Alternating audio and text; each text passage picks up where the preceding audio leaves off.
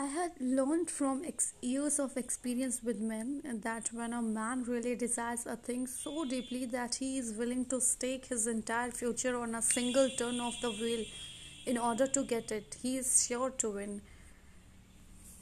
There is one quality which one must possess to win, and that is definiteness of purpose, the knowledge of what one wants, and a burning desire to possess it. Every adversity brings with it the seed of an equivalent advantage. Let us not forget, Columbus dreamed of an unknown world, staked his life on the existence of such a world, and discovered it. Copernicus, the great astronomer, dreamed of a multiplicity of worlds and revealed them. No one denounced him as impractical after he had dreamed. Instead, the world worshipped at his shrine, thus proving once more that success requires no apologies, failures permits no alibis.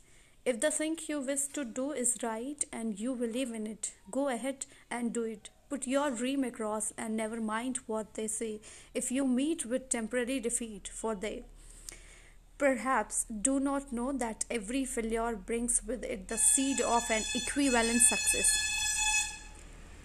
Helen Keller became deaf, dumb, and blind shortly after that.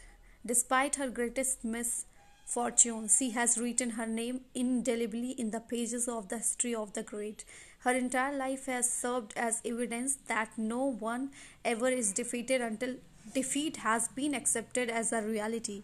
There is a difference between wishing for a thing and being ready to receive it. No one is ready for a thing until he believes he can acquire it. The state of mind must be belief, not mere hope or wish. Open mindedness is essential for belief. Closed minds do not inspire faith, courage, and belief.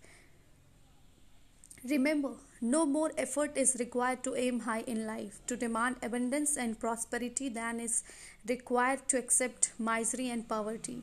If you you are always trying to be normal, you will never know how amazing you can be.